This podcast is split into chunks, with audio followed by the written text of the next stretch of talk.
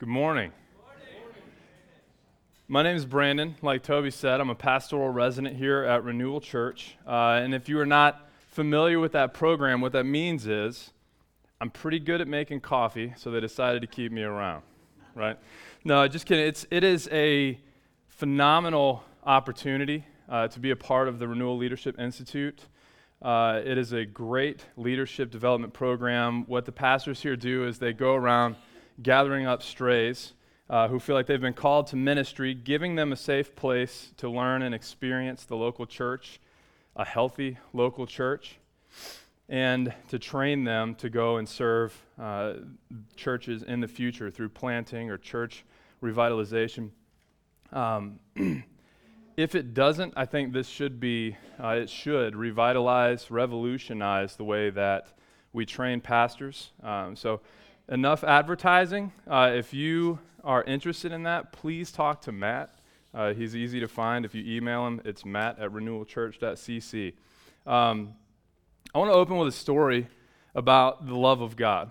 Okay, uh, it's kind of light, but it is it is um, just a way that I have experienced just the bullseye of God's love on my back uh, this week. So uh, on Friday, had a little time off during the day. So Carla, my wife, and I um, joined her mom, brought little baby Charlotte along. We went to Wade's in Spartanburg for lunch.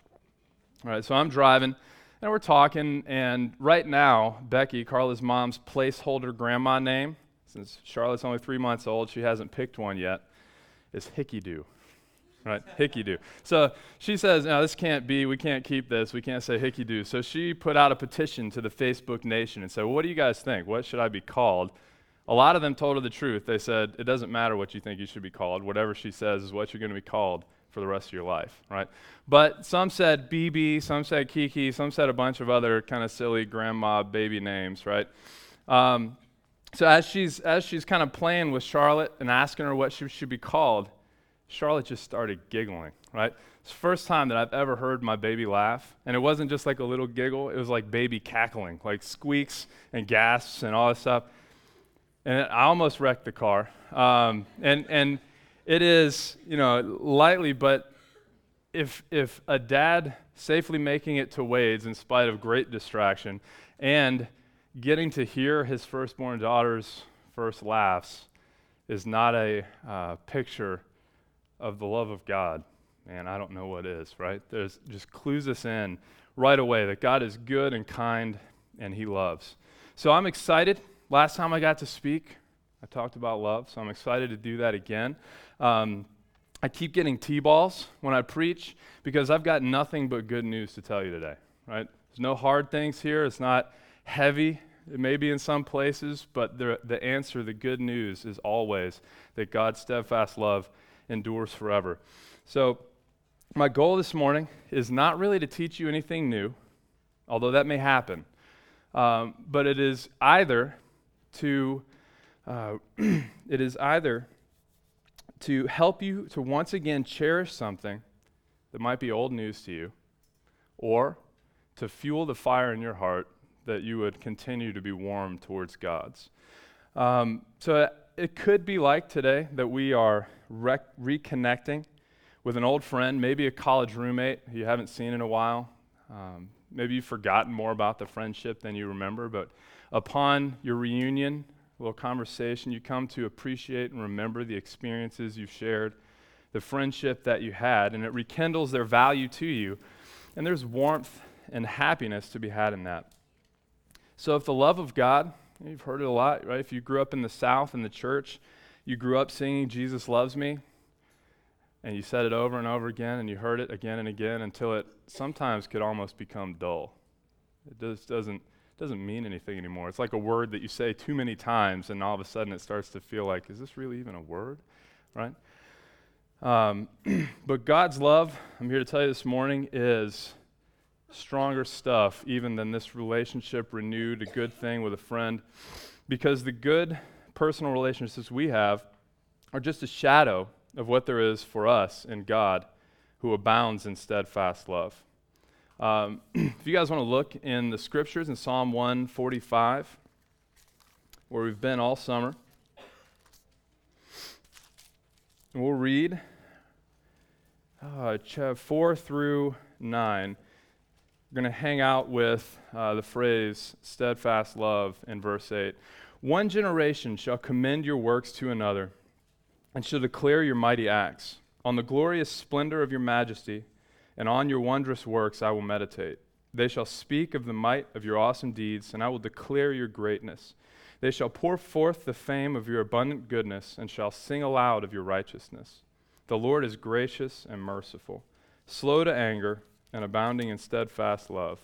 The Lord is good to all, and his mercy is over all that he has made.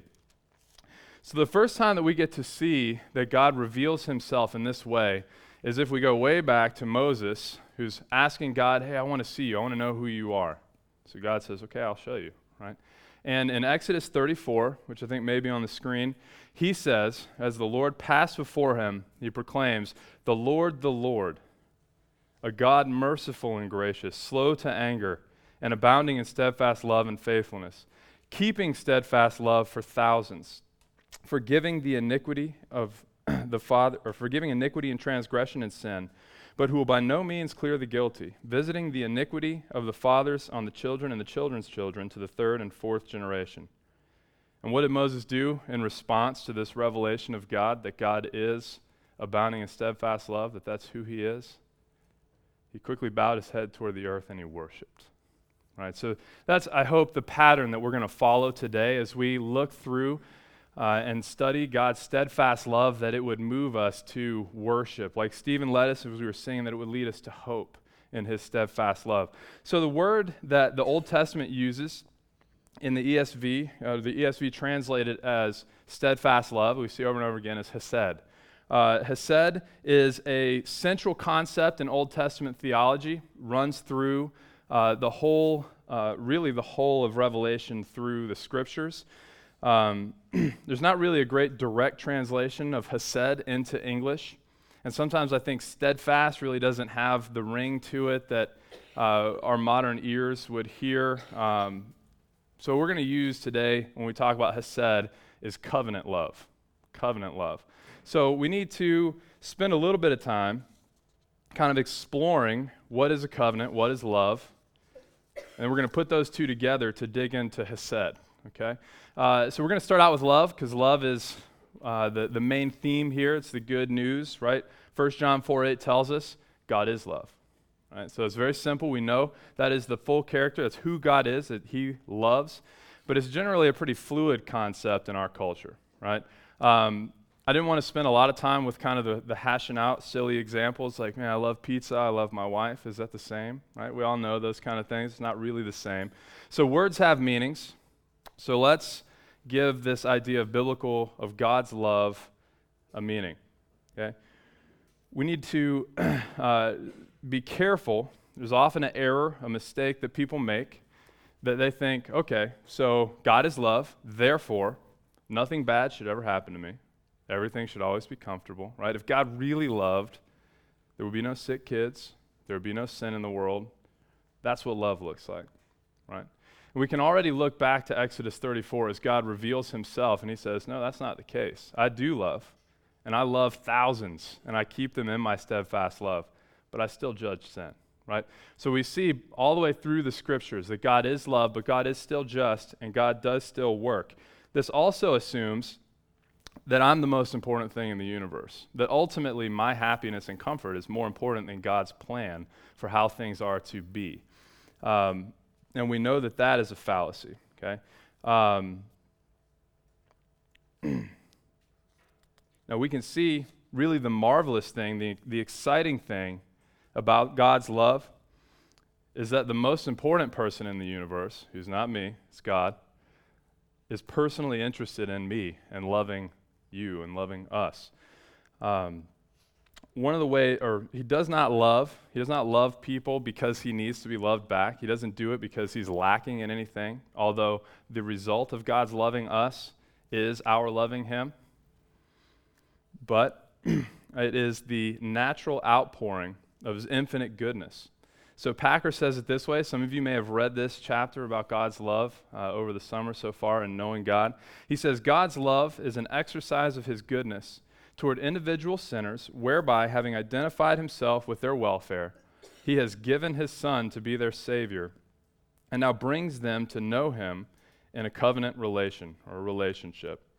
And so we can see that, like Matt preached several weeks ago, uh, that God is good and he always does good all the time, and that his practical outworking of all of that good is his love. And that love leads us, or leads him, not just to kind of have the, the southern idea of God loves you from a distance, but God likes you and is personally interested in your good. So interested that he sent his son to exchange his righteousness for your sin so that you could have life.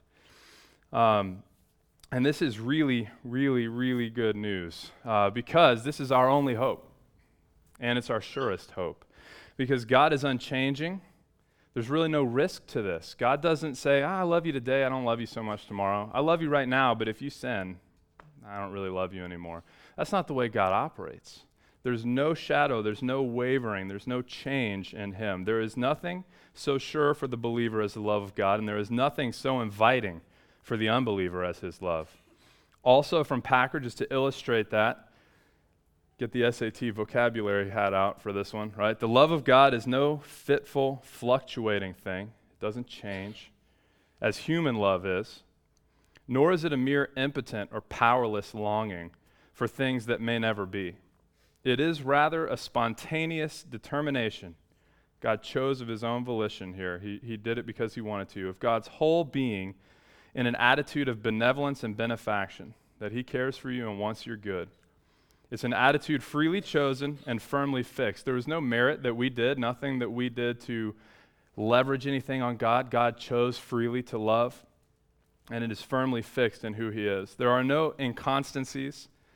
Here's the SAT word vicissitudes, which is changes in fortune, often for the worse, in the love of Almighty God.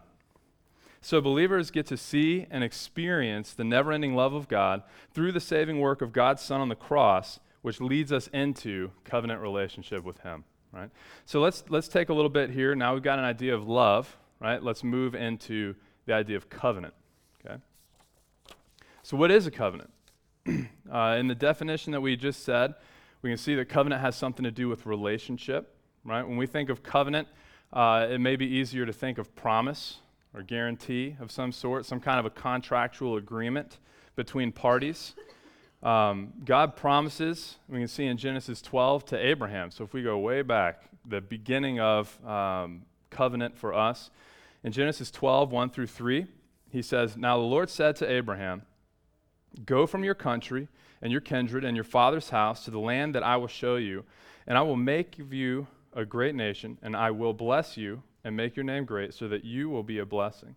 I will bless those who bless you, and him who dishonors you I will curse. And in you all of the families of the earth shall be blessed. And we get some, some early clues here about who this covenant really depends on. Right? When we talk about covenant with God, who is doing the acting here? It's God. He says, I will, I will, I will, and I'll see to it that you will have these things and be this person, that I will bless the world through your family. Um, we can see kind of another idea of covenant, right? We see that an agreement that God has made, essentially binding himself to Abraham in marriage, right? Uh, just a few weeks ago, we got to celebrate the marriage of uh, Kelly and Rob, uh, my wife, my sister in law, and now brother in law. Uh, and what they did when they came together was that they made a series of vows outlining essentially what the agreement is, the contract, if you will, right, for better or for worse, until death do us part. And then they both made vows in front of people saying, I will uphold my end of this contract, right? They're essentially promising that I'm going to stay in relationship with you or die trying, right? There's no other options. That's where we're going to be. Um, now, despairingly, sadly, in our culture, while marriage covenants are an unconditional commitment, they're often broken. It's not so with God's covenants, right? Because God's covenants are based on who He is, not who we are. They're based on His love and His goodness that never changes. It's not wishy washy. And so they are sure and settled until the end. So now that we have an idea of what covenant is, kind of a promise of relationship, a contractual agreement, and we have an idea of love, which is God's acted out goodness towards sinners that leads to their salvation through Christ, then let's, uh, let's kind of look at how this comes together to make Hesed happen in real life. Okay? So we're going to take a series of steps here. The first step, when we talk about Hesed, there's kind of three ways that Hesed is expressed. The first would be man to man, woman to woman, human to human, right?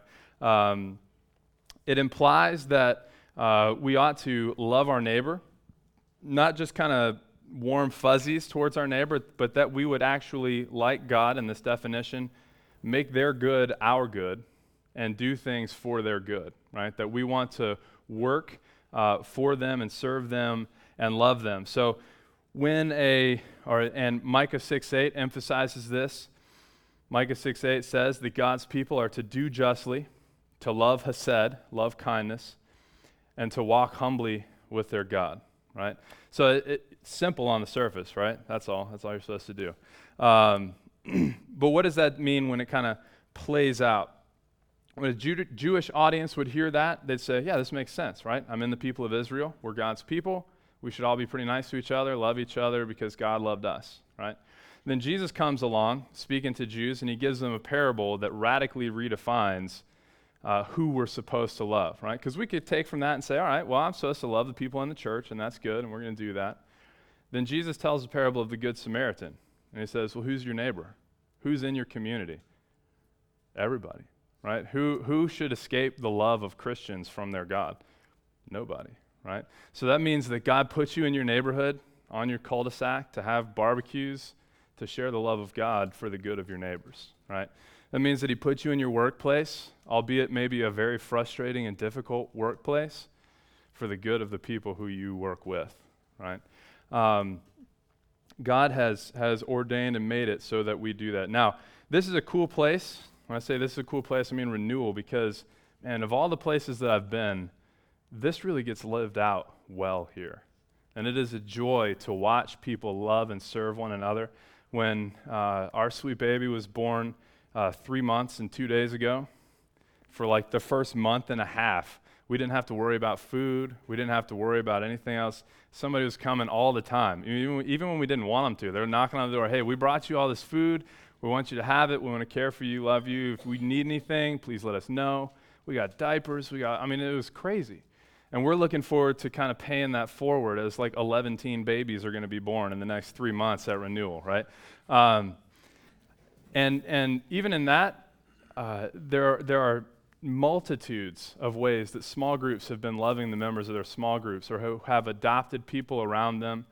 Um, we have uh, Safe Families, families, the Wrights who have done this and shared love to other men. We have um, the Hancocks who have loved and served the stripes so faithfully. There's just so many beautiful examples of Hesed being lev- lived out in our church from man to man. So I would say, man, bravo, go and continue with that, right? Um, another way that this can be uh, lived out we go from man to man to a man serving his obligations to God. Okay? So uh, this includes what we just talked about, right? God calls his people to love his people. And so serving and loving people around you is satisfying an obligation to God. Uh, it also is kind of like the psalmist in Psalm 119, who, uh, in the longest psalm, the longest chapter in the Bible, is essentially saying, God, show me what your word is, teach me your ways, let me see where I'm obligated to you and coming up short, and I want to live that out. I want to live that out. I want to love your word. I want to love you and live the way that you have called me to live. Right? So we can see in, in these cases that um, our love is fueled by God's love, which is bottomless for the believer. Uh, and for us, that means that it's both bottomless for us to experience and to be a conduit of that love to others. So, both man's obligation to his fellow man and man's obligation to God are very important aspects of Hesed, or steadfast love, covenant love. So, try to imagine a believer who doesn't live out Hesed. It's contradictory, it doesn't, it doesn't make any sense. Okay? Um, a heart that has been changed by the Holy Spirit, by the grace of God through Christ's work on the cross, cannot help but to serve and love others. Why? Because God's love was poured out on us first. right? And it's more than we can hold to ourselves. Um, as the psalmist said elsewhere, his cup runs over. God has been so good and so kind that it overflows, right? So that is really the most important aspect of Hesed for us, right? Because if we just lived good and moral lives and we had an, a sense of God and we uh, honored that and we were kind to people, that doesn't end well, right? The revelation of Scripture says that just being a kind and moral person does not bring you into a relationship with God, right? It's the way you ought to act, but it's not sufficient for what we need. What we need is God's love for us, okay? So the third and, and most important here is God's love to us. So I'm going to I'm going to read a sentence here. I want you to hear it. if you're a note taker, write this down because this is a great takeaway, okay? Having entered a covenant relationship with his people, God bound himself to act toward them in certain ways, and he is utterly faithful to his self commitment. I'll read it again. Having entered into a covenant relationship with his people, God bound himself to act toward them in certain ways, and he is utterly faithful to his self commitment. Okay? So, in order to get the significance of that, we need to go all the way back to the beginning.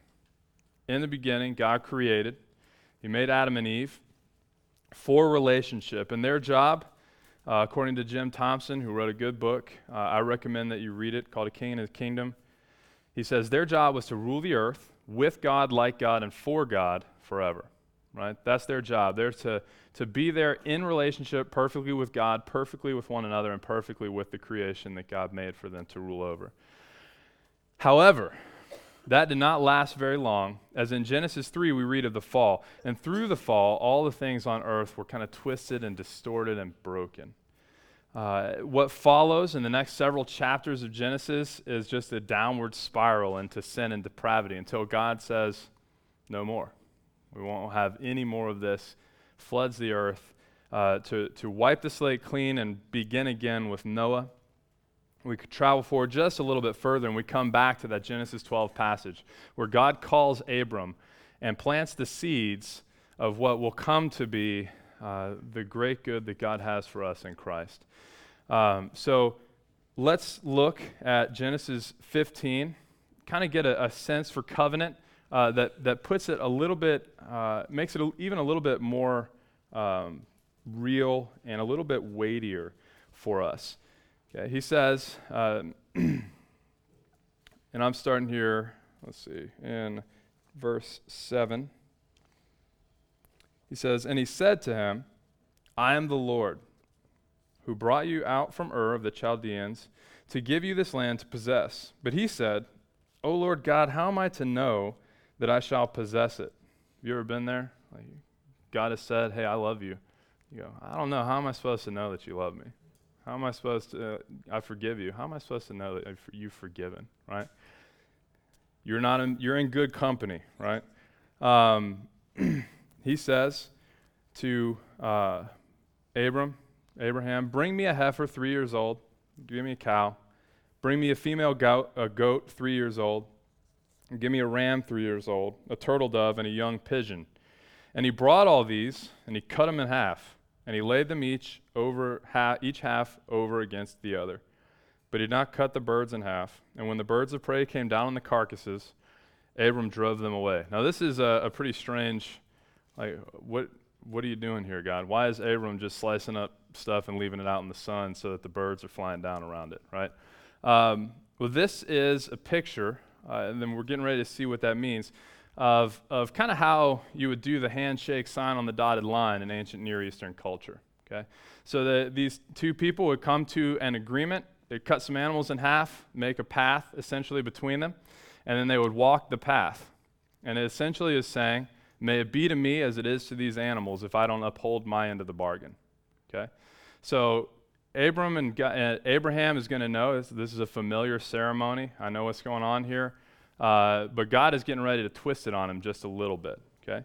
As the sun was going down, a deep sleep fell on Abram, and behold, a dreadful and great darkness fell upon him. Then the Lord said to Abram, Know for certain that your offspring will be sojourners in a land that is not theirs, and will be servants there, and they will be afflicted for 400 years. But I will bring judgment on the nation that they serve, and afterward they will come out with great possessions. As for you, you shall go to your fathers in peace, you shall be buried in a good old age.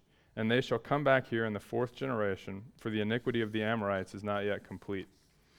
When the sun had gone down, it was dark, and behold, a smoking firepot and a flaming torch passed between these pieces. On that day, the Lord made a covenant with Abram, saying, To your offspring I give this land from the river of Egypt to the great river, the river Euphrates. Now, remember, just a moment ago, I said typically the way that we'd sign on the dotted line, and this would generally be in any kind of contract, right? If you do business with anyone, you sit down, both of you are going to sign on the dotted line and say, We both agree to these terms. But here, Abram's left out.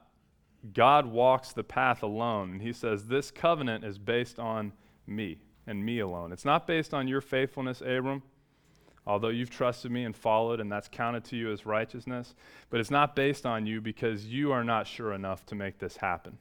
You are not stable enough to bring about the salvation of the world through Christ who will come through your line.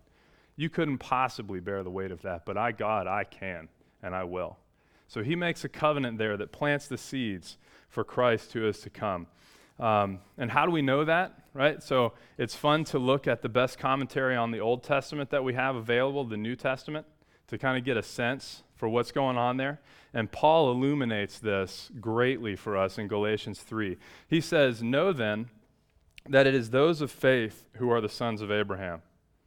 And the scriptures, foreseeing that God would justify the Gentiles by faith, preached the gospel beforehand, beforehand to Abraham, saying, In you shall all the nations be blessed. So I hope anytime for the rest of your life that you hear a sermon or you read about God telling Abraham, through you all the nations of the earth shall be blessed, that you hear the gospel, right? That you hear that the, the good news of Jesus is being promised all the way back then, right? Um, so then, those who are of faith are blessed along with Abraham, the man of faith. For all who rely on works of the law are under a curse. For it is written, Cursed is everyone who does not abide by all the things written in the book of the law and do them. Okay, so we got to take care here, um, believer especially. Believer, if you are holding on to sin in the, in the light of God's love and the light of God's forgiveness and His covenant love for you, you're under curse. Not that you could escape from the love of God, but you are carrying something which is not meant for you to carry. Uh, God's love has dealt with that. Romans 8 1 tells us that there's now no condemnation for those who are in Christ. So let it go. Trust. Believe, uh, as God says that it's certain. Believe that it's certain and let it go, right? Uh, so he says, Now it is evident that no one is justified before God by the law, for the righteous shall live by faith. But the law is not by faith. Rather, the one who does them shall live by them. Christ redeemed us from the curse of the law by becoming a curse for us. For it is written, Cursed is everyone who is hanged on a tree, so that in Christ Jesus the blessing of Abraham might come to the Gentiles, so that we might receive the promised Spirit through faith. Right? So, why does God make this covenant with Abraham? Why does he have this covenant love that binds him to his people? Because it flows naturally from his goodness and love to restore the world and to restore the people he created for relationship with himself. Right? So, long introduction idea on covenant love, right? We're going to come to kind of the main text that we're going to do today, Psalm 136. So I invite you to kind of turn there. If you don't have a Bible, it'll be up on the screen. And in just a moment, we're going to have a little interactive reading. Okay? So Psalm 136 gives us a, a broad overview of how God acts out of his covenant love. Uh, 26 times the psalmist reminds us that God is acting out his covenant as the Hesed of the Lord endures forever, as the covenant love, the steadfast love of the Lord endures forever. So we're going to read this. We're going to think about it in two ways. So the first way, we're going to look at how God acts out of his covenant love. And in the second way, we're going to look at how we should respond to that covenant love. Okay? So what I want to invite you guys to do is stand with us as we read. I will read, and then where it says, For his steadfast love endures forever, I invite you guys to join in, okay? A little out of the ordinary here, but it's good to get a little church aerobics going. Um, I am a I am a fitness guy anyway. All right, so give thanks to the Lord, for He is good. for his steadfast love endures forever. Give thanks to the God of gods. Give thanks to the Lord of lords. To him alone who does great wonders. To him who by understanding made the heavens. And to him who spread out the earth above the waters to him who made the great lights, the sun to rule over the day, the moon and the stars to rule over the night. To him who struck down the firstborn of Egypt and brought Israel out from among them with a strong hand and an outstretched arm. To him who divided the Red Sea in two and made Israel pass through the midst of it. But overthrew Pharaoh and his host in the Red Sea. To him who led his people through the wilderness To him who struck down great kings and killed mighty kings. Sihon, king of the Amorites, and Og, king of Bashan, and gave their land as a heritage, a heritage to Israel his servant. It is He who remembered us in our low estate and rescued us from our foes. He who gives food to all flesh. Give thanks to the God of heaven. All right, you guys may be seated. Thank you for participating with that. Um, that was my that was my way of getting you guys to memorize Psalm 136, right? Uh, no, if there's one thing that you'll remember now when you leave, you will remember that the, the steadfast love of God endures forever, right? Uh, so it, we explore here in Psalm 136, in the broadest terms, what uh, God is doing, how He acts, because uh, each line, as we saw, God does all of those things. He acts in all of those ways because of His love, right? So uh, we can see uh, a few different things. One, that he creates the universe and rules it daily through his providence because of his love, right? God didn't create because he was lonely and bored. He didn't create because he needed a sandbox to play in. He created out of his love so that there would be more to love and appreciate, uh, more to experience his love and love him in return, to worship him uh, for his glory we see because of his hesed, his love toward Israel, he redeems them out of Egypt. He delivers them from their captors. He kills their enemies. He drives out the kings of, of Canaan to deliver them into the promised land. He keeps them in the wilderness. Because of his steadfast love, he gives the law. He gives leaders to the people of Israel. He gives uh, the manna. He gives water in the desert. He gives all these things all throughout the Old Testament and the New, and your life this week, today, even. Uh, he does all of these things. He acts and provides and loves um, because of his covenant love. Um, and we see in this also that he carries out, if we look back to or Genesis 12, that he carries out his promises to Abraham to make them a mighty nation before they're delivered out of Egypt.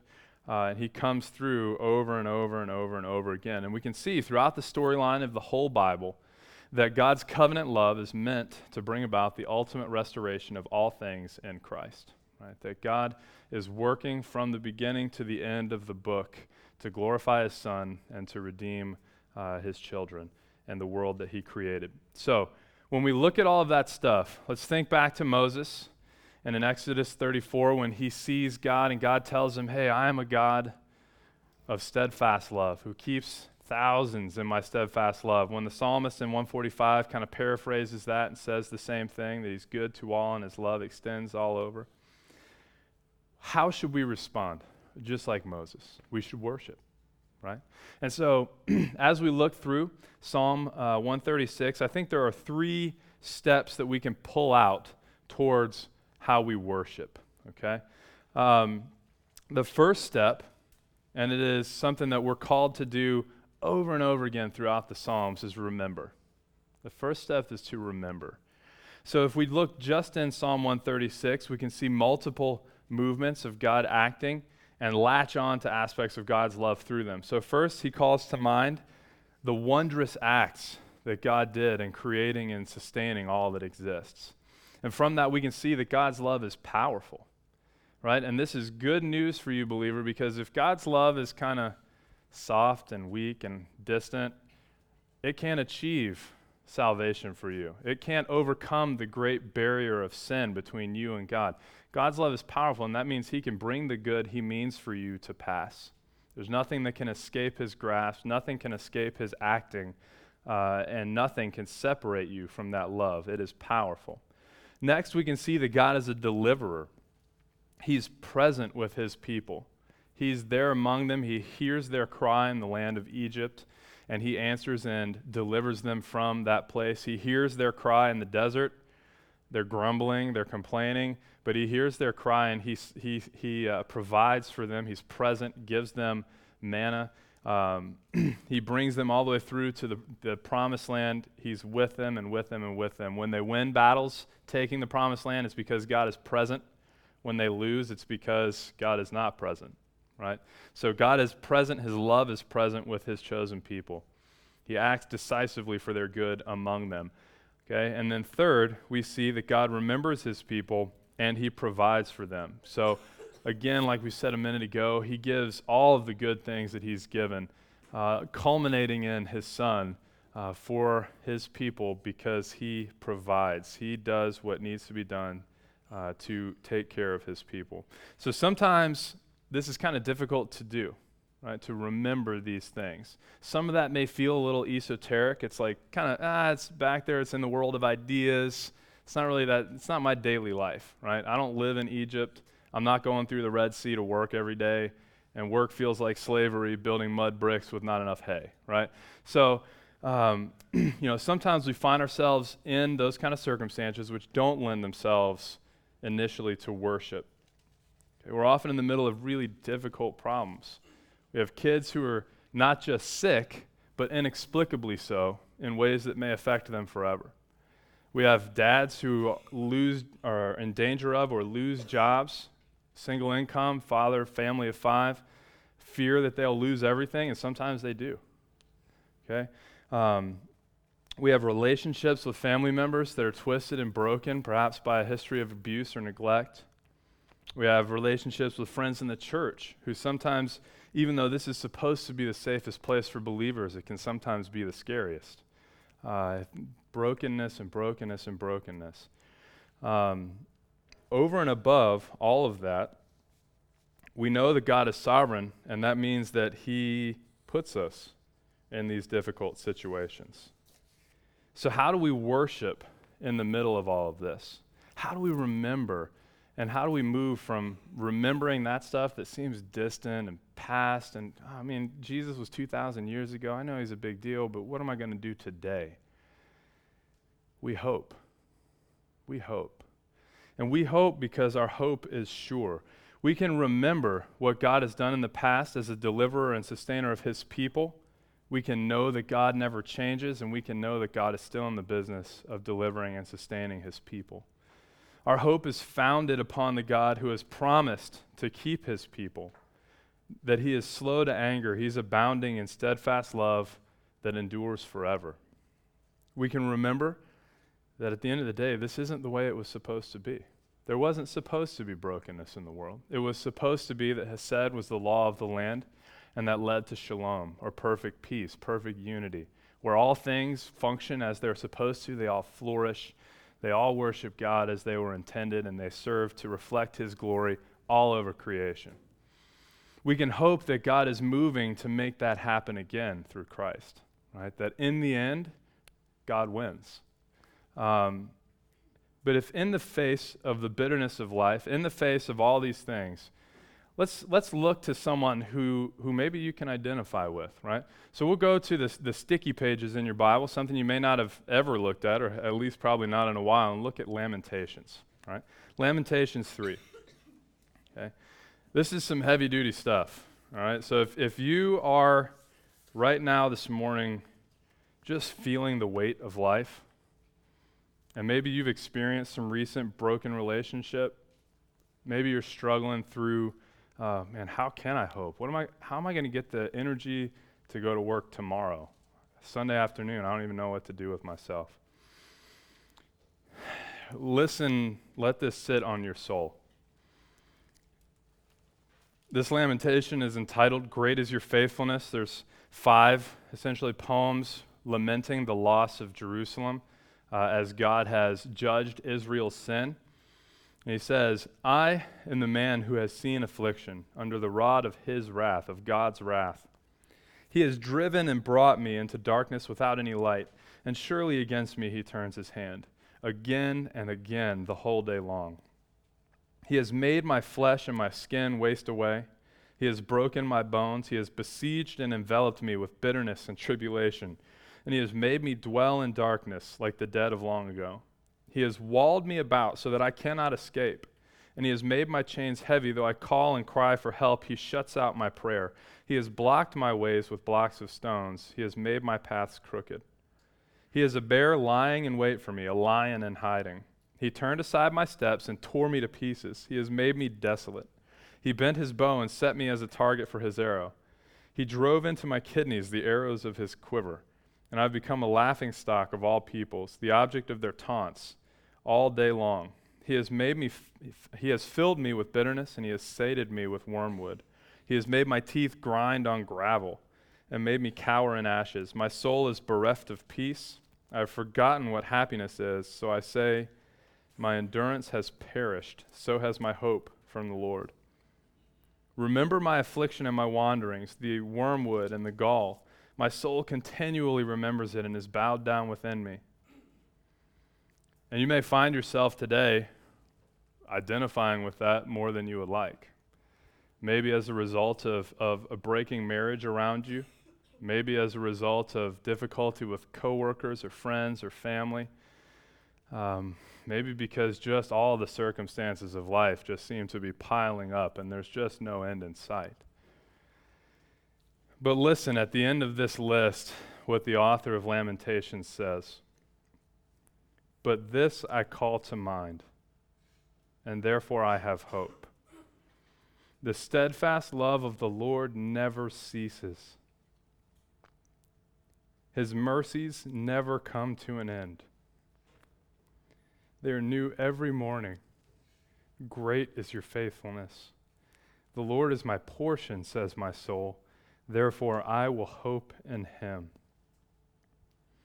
And I know that that's heavy, that, that maybe mourning the loss of a, a relationship, mourning the loss of a parent or a friend, um, just sitting under the weight of any, um, of any kind of unimaginable bad news. You get the C word at a doctor's visit. They say, hey, you've got cancer, and it looks bad that you could go through this whole thing and you, you could feel in your soul the weight that the author of Lamentations felt. But because God is sure, because God is sure, and in the face of this despair, we can hope because we can hope in God's promises. And we can look back to God's pro- uh, promises, his covenant with Abraham, and we can trust him. We can look forward to Romans 8, to a huge, big, fat stack of promises that God always acts in the good of his people. We can, we can remember the covenant and covenant love, that it's based on God who is sure that he never changes. We can look uh, in Romans 8 as Paul teaches the Roman church For I am sure that neither death, nor life, nor angels, nor rulers, nor things present, nor things to come, nor powers, nor height, nor depth nor anything else in all creation will be able to separate us from the love of God in Christ Jesus our Lord. And this fully, this fully rests on God. And we can see in James 1 that every good gift and every perfect gift is from above and that it comes down from the Father of lights, with whom there is no variation or shadow due to change. And so our hope is sure in the face of anything, in the face of death that is coming. Even death cannot separate us from the love of God. And this is great news because we can never, no matter how hard we run, no matter how poor the circumstances of life, no matter the sin that other people sin against us, we never escape the covenant love of God. And so let's be honest in this that it is difficult sometimes to do that by yourself, to remember by yourself that God is good, that He has a covenant promise of love towards you through Christ, if you're a believer. That's why I want to invite you guys to join in with the small groups here at Renewal Church. I know there have been times where my soul has been heavy and weighed down, and I sat down, didn't even want to go sometimes to small groups, sat down with the guys in my group and was reminded of God's faithfulness and love. And that allowed me once again to hope and move forward into the next day. Um, you know, by ourselves, we are often easy to trip up, and a lot of times our joy, our hope in God is, is the first target that Satan will take to lead you away from Christ. And so, like the, the weak zebra in the pack that kind of gets left behind and eaten, right? That's what it's like to kind of hang out on your own and try to do this by yourself, right? It is hard to sustain hope in the face of a, a hard world sometimes when you do it on your own, right? So, please, I, I, mean, I invite you, join our group, join somebody's group, get together with other people, other believers who are going to remind you so that you will remember God's covenant love to you and will encourage you to hope, will encourage you, will serve you, will show you, like we talked about before, the Hesed, the covenant love between people in the community of God. Um, latch onto that, okay? And they will help carry you through uh, as you uh, struggle on. So, as we remember God, remember who He is and what He has done, as we hope in His covenant love and His promises to us, we'll naturally come full circle around to thank Him for who He is. Both Psalm 145, which we've been studying all summer, and Psalm 136 start out uh, similarly. Uh, and there's two kind of, at least two ways that we can take this idea of thanking God. One will praise God, and two will proclaim his name. Okay? First, we'll praise him. Psalm 145 starts by saying, I will extol or highly praise you, my God and King, and I will bless your name forever and ever. And every day I will bless you and praise your name forever and ever. Great is the Lord and greatly to be praised, for his greatness is unsearchable. And Psalm 136 that we just read together says, Give thanks to the Lord, for he is good for his steadfast love endures forever. And give thanks to the God of gods, for his steadfast love endures forever. And give thanks to the Lord of lords, for his steadfast love endures forever. And both of those are bookended, Psalm 136 and 145, bookended with the idea of thanking and praising God. Right? When we see that in the Psalms, as a good student of our Bibles, we know that that is an inclusio, right? And the inclusio, the purpose of that is to tell us what is all this stuff in the middle about? right? That's like putting it in the bold. That's our heading, essentially, that says, hey, Psalm 145 is about praising God for who He is. Psalm 136 is about, 6 is about thanking God for who He is, right? For His love and the way He acts toward us. So, practically speaking, excuse me, practically speaking, that means that we, when we get to respond to God's Word, we hear it taught, we read it, we think about it, we meditate on it, that we should respond joyfully, whether that means in a minute when we get to sing back to God out of the warmth in our hearts towards Him because of His goodness and the hope we have in His love, whether that means as we take communion together to remember the goodness of God and sending Christ for us, uh, whether you're just driving in your car and sitting by yourself, call to mind these things and hope and praise God um, on your own. Second, First, we'll praise him. Second, we will proclaim him. So, Psalm 145, verse 4, 6, 7, 11, and 12 all talk about telling other people about the wondrous deeds that God has done, right?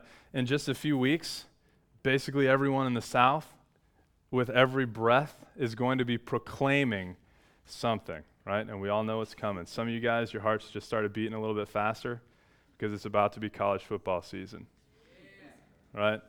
excited about that, right? I'm not. I hate it. Um, and the reason I hate it is because I cannot escape it. right? It, it is everywhere, prevalent in our culture. But we love to talk about what we love, right? So the things that fill our heart, that captivate us, that we remember and hope in, whether we hope that each Saturday our team's going to win or that it'll provide some escape for us to enjoy their, the time to watch. Um, we hope in that, and then we want to tell people that we hope in it, that we hope they win, that we hope they perform well, or if we're bad fans, we hope they lose so the coach gets fired, right? Um, so, what I, what I want to encourage you to do, and I think will be the natural outpouring of this exercise, is that as you worship, and we know that worship is not simply sitting in here and singing and hearing God's word taught, but it is living a life directed singularly towards God. As you worship, as you remember God, as you hope in Him, as you thank Him, I hope that it will naturally flow off your lips what God has been doing. Uh, practice in your small groups this week, right? As you come in, tell each other, man, God has been good to me in these ways. Let me proclaim to you the greatness of my God. And that's a good, good T-ball warm-up, coach's pitch, right? There's uh, only people there who will be um, happy to hear how God is working in your life because it gives them hope that He works in theirs and to enjoy the good that He has done for you, right? And then work your way up from there, okay? So, as we remember God's covenant love, as we hope in it, as we thank Him for it, we have to turn to the highest expression of His steadfast love. The promise that God ultimately made to, uh, the promise that God made to Abraham is ultimately that He would send Christ to redeem the world from the fall. Uh, and we can remember back in Galatians 3, he says, For all who rely on works of the law are under a curse, for it is written, Curse is everyone who does not abide by all these things written in the book of the law and do them. And as we come down, he says, Christ redeemed us from the curse of the law by becoming a curse for us. For it is written, Cursed is everyone who is hanged on a tree, so that in Christ Jesus the blessing of Abraham might come to the Gentiles, so that we might receive the promised Spirit through faith. So while we were born under the law and in sin, God took it on himself to make our good his good, to love us so well that he sent his son to die in our space, to take our curse, to exchange our sin, our wretchedness for his righteousness, so that we could be his children and enter into covenant relationship with him. And so, the first, uh, first week of each month here at Renewal, we celebrate communion together, which is a remembrance of that very uh, action, of that very promise that God has made. So, this is a deep act of worship. So, let's apply our minds. First practice run, right?